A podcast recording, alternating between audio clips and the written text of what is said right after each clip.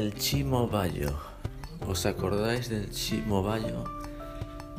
Ese músico del que todos nos reíamos, ¿no? Que lo usábamos como el músico payaso. Esas canciones de para.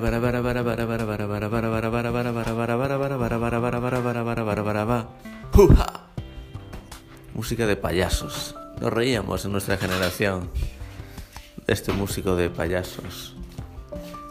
Y ¿quién nos lo iba a decir? El hombre se acabó extendiendo como un cáncer, como una metástasis en la sociedad.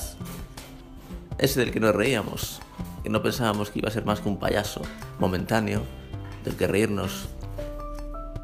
Y se fue extendiendo, una especie de metástasis social que acabó en lo que ahora conocemos como reggaetón y toda esa mierda, que es lo que se escucha actualmente.